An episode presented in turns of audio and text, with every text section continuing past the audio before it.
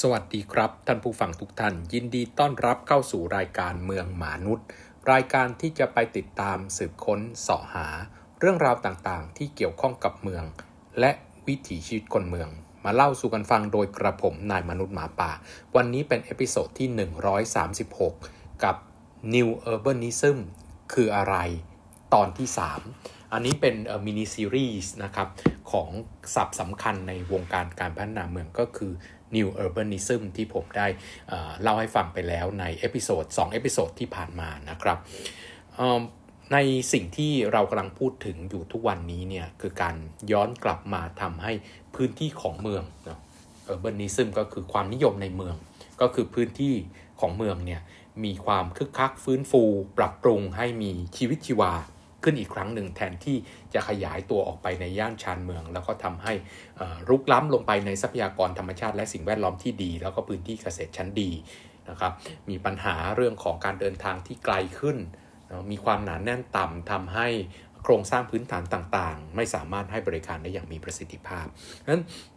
หลักการ New Urbanism เนี่ยก็เป็นหลักการที่กำลังได้รับความนิยมในการวางแผนพัฒนาเมืองและการผังเมืองในยุคปัจจุบันนะครับย้อนกลับไปฟังรายละเอียดนะครับในเอพิโซดที่134และ135ได้นะครับแล้วมันก็มีองค์กรหนึ่งที่ผลักดันนะครับขับเคลื่อนแล้วก็ให้ความรู้เผยแพร่แนวความคิดของ New Urbanism ชื่อ Congress for the New Urbanism เขาก่อตั้งมาตั้งแต่ปี1996นะครับปีนี้เป็นปีที่27แล้วก็ทุกๆปีเขาก็จะมี principle หรือหลักการของ New Urbanism ซึ่งอาจจะเหมือนเดิมหรือปรับปรุงหรือเปลี่ยนแปลงไปตามสถานการณ์ของแต่ละปีเนี่ยออกมาอยู่เสมอแล้วก็พยายามที่จะใช้จำนวนของ principle เนี่ยตามจำนวนปีอย่างเช่นครบรอบ25ปีเขาก็มี25ข้อนะครับปีนี้เป็นปีที่27เพราะฉะนั้นก็มี27ข้อโดยเขาแบ่งเป็น3 section นะครับในเอพิโซดที่135เนี่ยได้พูดถึงsection ที่ใหญ่ที่สุดนะครับแบ่งเป็น3 section section ละ9 principle หรือ9หลักการนะครับ9คูณ3ก็ได้27เท่ากับจำนวนปีของCongress for the New Urbanism ที่ก่อตั้งมาพอดีนะครับเขาก็ไล่จากสเกลหรือขนาดของพื้นที่ใหญ่มาหาพื้นที่เล็กคราวที่แล้วนะครับในเอพิโซดที่135ก็เป็น9ข้อแรกที่พูดถึงพื้นที่ระดับภูมิภาคก็คือภาคมหานครนะครับซึ่งประกอบด้วยเมืองนะครับเมืองขนาดใหญ่ขนาดกลางขนาดเล็กต่างๆประกอบเข้าด้วยกันแล้วก็มีหลักการว่าภาคมหานครแล้วก็เมืองต่างๆที่ประกอบกันเป็นภาคมหานครเนี่ยควรจะมีลักษณะไหนควรจะมีหลักการอย่างไรจึงจะสอดคล้องกับหลักการของ New Urbanism วันนี้เป็นกลุ่มที่2นะครับเป็นกลุ่มที่มีขนาดกลางลงมาก็คือพื้นที่ที่เป็นชุมชนที่อยู่รอบตัวเรานะครับไม่ว่าจะเป็นชุมชนย่านหรือว่าพื้นที่ที่เป็นระเบียงหรือคำว่า Corridor นะครับ3ตัวก็คือ The Neighborhood The District and The Corridor ตั้งแต่ข้อ10ถึงข้อ18นะครับใน27ข้อต้องเห็นภาพก่อนว่าก่อนที่จะเข้าไปถึงว่าหลักการของชุมชนย่านแล้วก็พื้นที่ระเบียงการพัฒนาเนี่ยมันมีหลักการอย่างไรตามหลักการของ New Urbanism ต้องเข้าใจก่อนว่าในยุคแรกของเมืองนะครับในยุคกลางก็คือในยุคที่เรียกว่า Urbanism คนนิยมในเมืองเนาะยุคกลางก็คือคนต้องย้ายถิ่นฐานจากที่อยู่ในชนบทและเกษตรกรรมมารวมตัวกันอยู่ในเมืองนะครับมีกำแพงเมืองล้อมรอบมีขอบเขตที่ชัดเจนของเมืองแล้วก็เป็นครั้งแรกที่มีคำว่าพลเมืองผมเคยเล่าให้ฟังในเอพิโซดต้นๆแล้วนะครับว่าเมืองในยุคก่อนที่จะเป็นเมืองที่เป็น Urbanism เมืองในยุคกลางนะครับซึ่งเป็นครั้งแรกที่เป็นเมืองแบบที่เราเห็นอยู่ทุกวันนี้คือมีคำว่ามีพลเมืองเพราะว่าเมื่อก่อนนี้เนี่ยพื้นที่เมืองเป็นพื้นที่อยู่อาศัยเพียงแค่ของชนชั้นปกครองแล้วก็ทหารต่างๆนะครับข้าราชบริพารของชนชั้นปกครองเท่านั้นนะส่วนคนทั่วไปนะครับก็อยู่ในพื้นที่ชนบทและเกษตรกรรมพึ่งพากันอย่างสมดุลก็คือคนอยู่ในพื้นที่ชนบทและเกษตรกรรมผลิตอาหารนะครับแล้วก็เสียภาษีนะให้กับคนที่อยู่ในเมืองแล้วคนที่อยู่ในเมืองก็เอาภาษีนั้นนะครับซึ่งเป็นอาหารนะแล้วก็แรงงานในบางฤดูกาลเนี่ยมาทำหน้าที่คุ้มกันแล้วก็ป้องกันและบรรเทาสาธารณภัยให้กับคนในชนบทและเกษตรกรรมก็คือแน่นอนว่า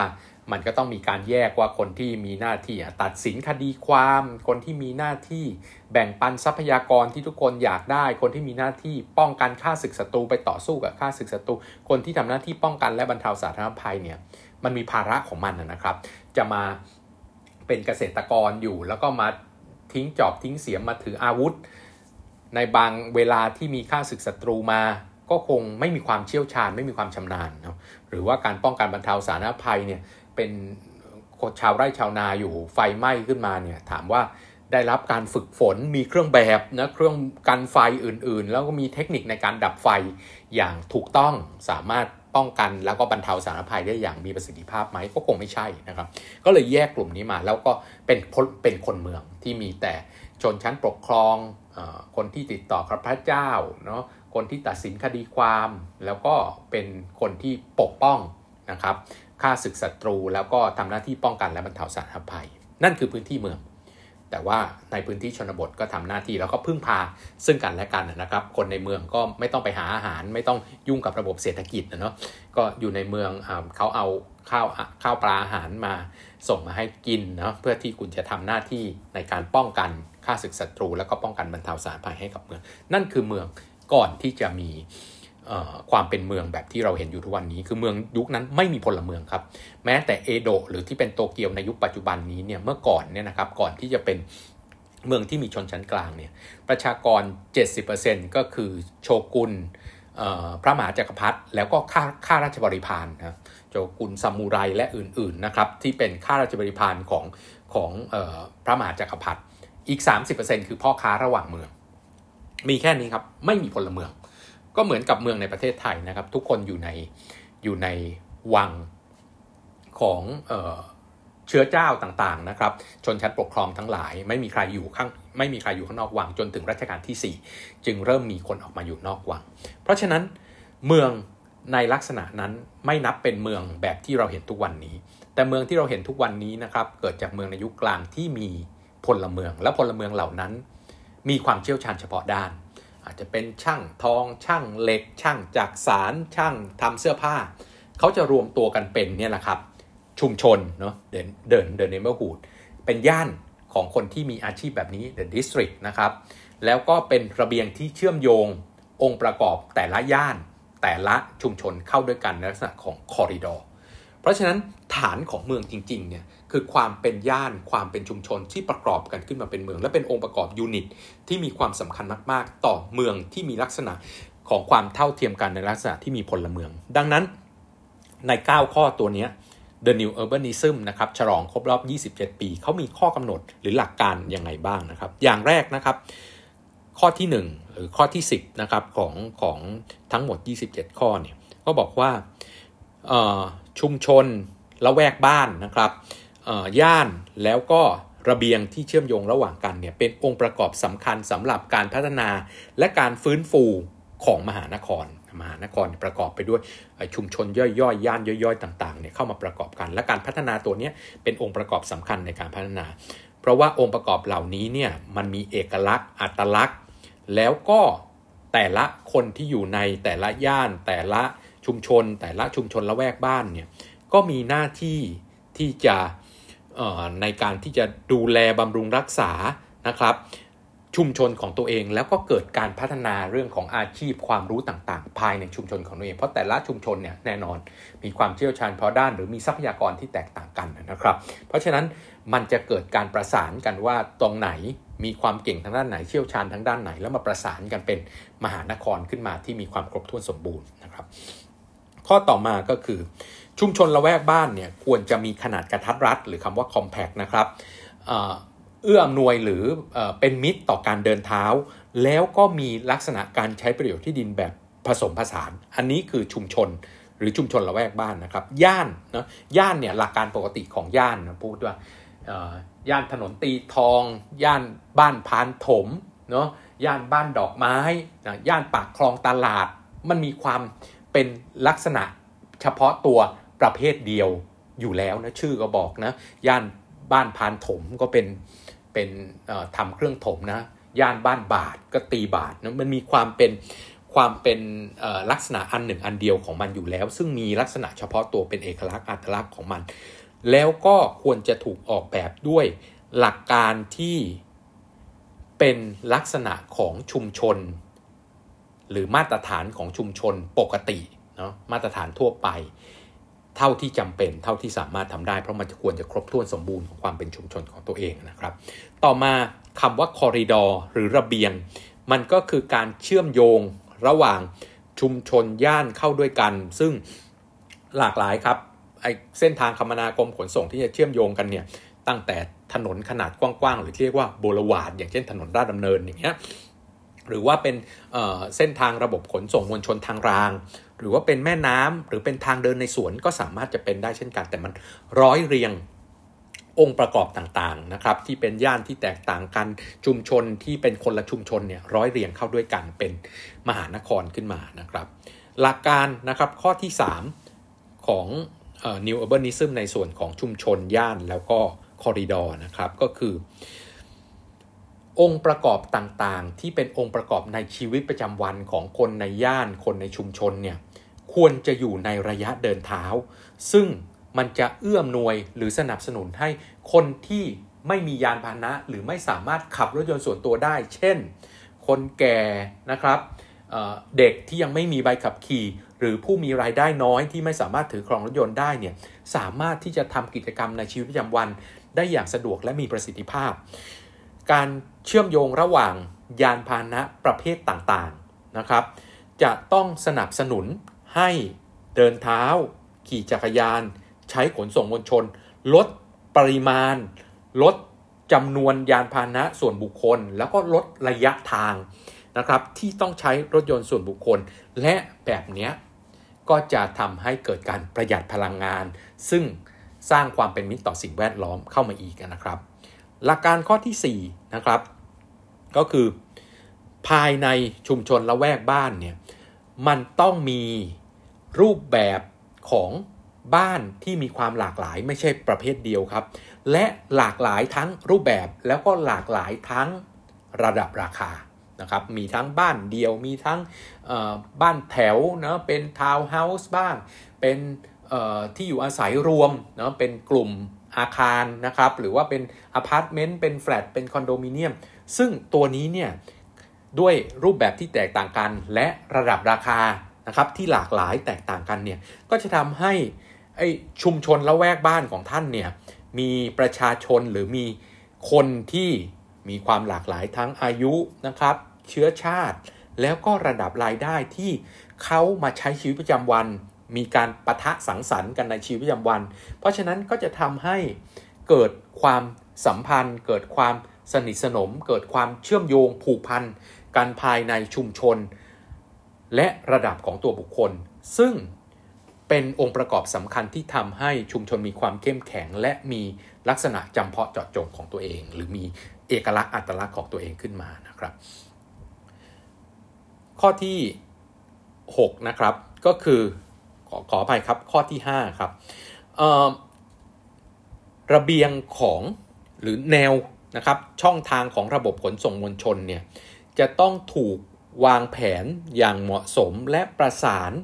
กับองค์ประกอบต่างๆเป็นโครงสร้างสำคัญของมหานคร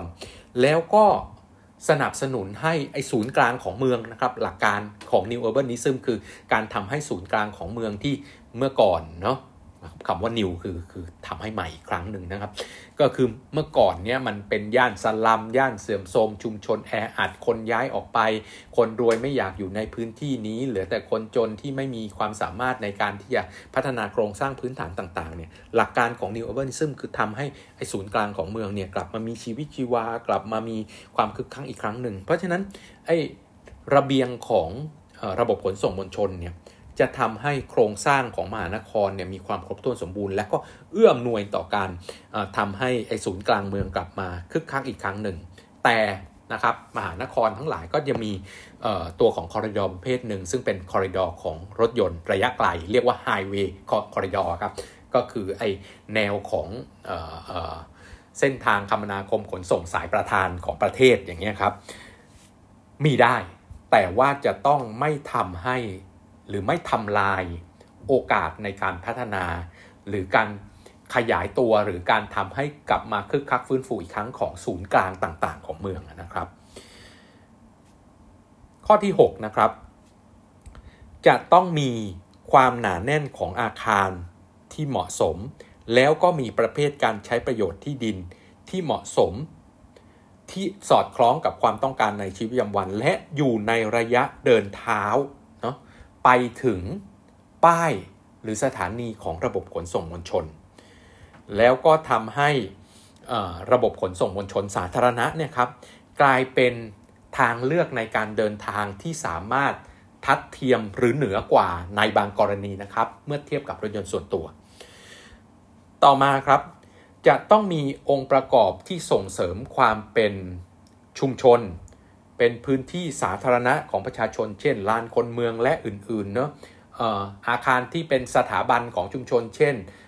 ศาสนสถานนะครับโรงเรียนโรงพยาบาลต่างๆนะครับแล้วก็องค์ประกอบหรือกิจกรรมทางด้านการค้าการบริการพาณิชยกรรมเนี่ยจะต้องกระจายและไปฝังตัวนะครับอยู่ในชุมชนละแวกบ้านย่านแล้วก็คอริดอร์ซึ่งจะทำให้ไอ้แนวคิดหรือการพัฒนาตัวนี้เนี่ยมันจะทำให้เกิดการใช้ที่ดินแบบผสมผสานหลีกเลี่ยงหรือพยายามไม่ทำเลยครับประเภทที่ไปเป็นโมโนแลนด์ยูสหรือว่าซิงเกิลแลนด์ยูสนะครับไปมีย่านสาธารณูปการอยู่ที่หนึ่งนะรวมตัวกันอยู่ที่เดียวหรือว่าเป็นศูนย์การค้าอยู่ที่เดียวหรือว่าไอ้องค์ประกอบต่างๆที่ประชาชนต้องใช้ในชีวิตประจำวันเนี่ยแยกออกไปอยู่ในอีกพื้นที่หนึ่งไม่มาฝังตัวอยู่ในย่านหรือชุมชนละแวกบ้านที่คนต้องใช้งานในชีวิตประจำวันเพราะฉะนั้นองค์ประกอบของชุมชนจะต้องครบถ้วนสมบูรณ์โรงเรียนนะครับจะต้องมีขนาดแล้วก็อยู่ในระยะทางที่เหมาะสมกับเด็กนักเรียนที่เป็นลูกค้านะผู้ที่มาเรียนในโรงเรียนนั้นเนี่ยจะสามารถเดินเท้าและขี่จักรยานไปกลับบ้านได้นะครับไม่จำเป็นต้องพึ่งพายานพาหนะแบบมีเครื่องยนต์ต่อมาครับข้อที่8ก็คือการพัฒนาเศรษฐกิจนะครับที่แข็งแรงแล้วก็มีความเป็นเอกลักษณ์อัตลักษณ์ของชุมชนละแวกบ้านย่านและคอริดอร์เนี่ยจะต้องมีมาตรฐานหรือเรียกว่า Urban Design Guidelines นะครับเกณฑ์หรือมาตรฐานหรือว่าแนวทางหรือข้อกำหนดในการออกแบบเมืองซึ่งจะทำให้รูปแบบในการใช้งานหรือการออกแบบนะครับของตัวอาคารประเภทต่างๆเนี่ยมีลักษณะเป็นเอกลักษณ์อัตลักษณ์และมีความเป็นอันหนึ่งอันเดียวกันของชุมชนซึ่งจะทำให้ชุมชนมีความสวยงามมีเอกลักษณ์แล้วก็สร้างความเป็นตัวตนแล้วก็ความหวงแหนนะครับความผูกพันกันภายในชุมชนผ่านองค์ประกอบทางกายภาพเหมือนกับเราเห็นรูปร่างหน้าตาแบบนี้แล้วเราอาคารรูปร่างหน้าตาแบบนี้แล้วมันคือบ้านเราอ่ะมันคือชุมชนของเราเนี่ยเราก็เกิดความผูกพันเกิดความหวงแหนเกิดการดูแลรักษาโดยอัตโนมัตินะครับข้อ9นะครับซึ่งเป็นข้อสุดท้ายของส่วนที่2ก็คือชุมชนละแวกบ้านย่านและส่วนที่เป็นคอริดอร์นะครับข้อสุดท้ายก็คือว่าจะต้องมีสวนสาธารณะหลากหลายประเภทและหลากหลายขนาดตั้งแต่สวนสาธารณะในภายในระดับชุมชนใกล้ๆบ้านนะสวนสนามเด็กเล่นในละแวกบ้านจนถึงพื้นที่สีเขียวในหมู่บ้านนะครับสนามเล่นกีฬาลูกบอลต่างๆว่าจะเป็นเบสบอลนะฟุตบอลบาสเกตบอลและอื่นๆนะครับจนถึงสวนของชุมชนเนี่ยจะต้องกระจายไปให้ทั่วชุมชนแล้วก็พื้นที่ที่เป็นพื้นที่ที่มีคุณค่าด้านทรัพยากรธรรมชาติและสิ่งแวดล้อมพื้นที่อนุรักษ์นะครับพื้นที่แหล่งน้ำและอื่นๆเนี่ยจะต้องถูกใช้งานอย่างเหมาะสมแล้วก็เชื่อมโยงนะครับแต่ละชุมชนที่มีความแตกต่างกันใช้แหล่งน้ำร่วมกันใช้พื้นที่สีเขียวใช้พื้นที่ที่อ่อนไหวด้านทรัพยากรธรรมชาติและสิ่งแวดล้อมเป็นพื้นที่กันชนต่อภัยพิบัติเป็นกรีนเบลต์ของเมืองและอื่นๆเนี่ยก็จะร้อยเรียงนะครับความเป็นชุมชนหลากหลายชุมชนเข้าด้วยกันแล้วก็ร้อยเรียงย่านต่างๆที่ใช้ทรัพยากรส่วนกลางเนี่ยในการที่จะสร้างสมดุลธรรมชาติและสิ่งแวดล้อมป้องกันภัยพิบัติและอื่นๆใช้องค์ประกอบเชิงกายภาพที่ต้องสงวนและอนุรักษ์เนี่ยเป็นตัวสร้างความสัมพันธ์แล้วก็ความเป็นอันหนึ่งอันเดียวกันของ ชุมชนที่แตกต่างกันประกอบเป็นมหานครได้ด้วยเช่นกันก็เห็นภาพแล้วนะครับว่า